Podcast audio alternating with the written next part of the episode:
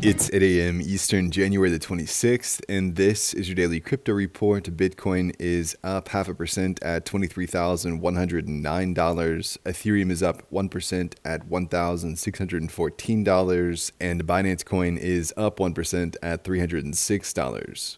Lawyers for FTX have published a more extensive list of the bankrupt exchange's creditors that include media companies, airlines, universities, and charities. The creditor list is an impressive 116 pages with a who's who of household names. The document doesn't show the amount each is owed, but the company had previously revealed it owed approximately $3.1 billion to its top 50 creditors.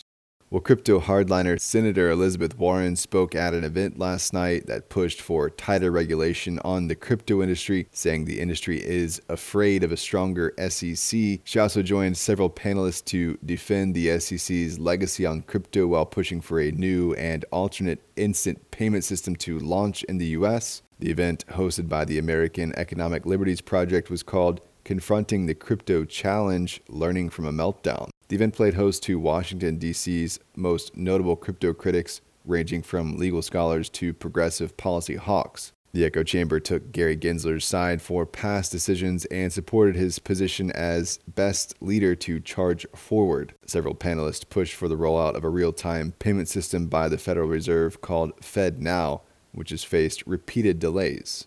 Coinbase is facing a $3.6 million fine from a Dutch regulator for failure to register. The country's central bank said the exchange went around them. Dutch law requires crypto providers to register under anti-money laundering and terrorist financing norms. The fine apparently increased because of the severity of the non-compliance. Coinbase has until March the 2nd to object to the administrative fine.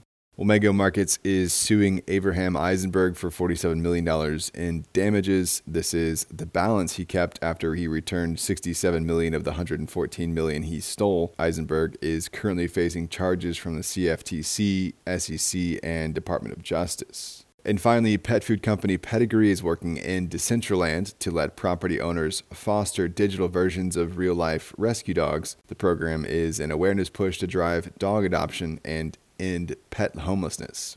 Well, that's all for us today. Visit us at dailycryptoreport.io for sources and links, and listen to us everywhere else you podcast under Daily Crypto Report.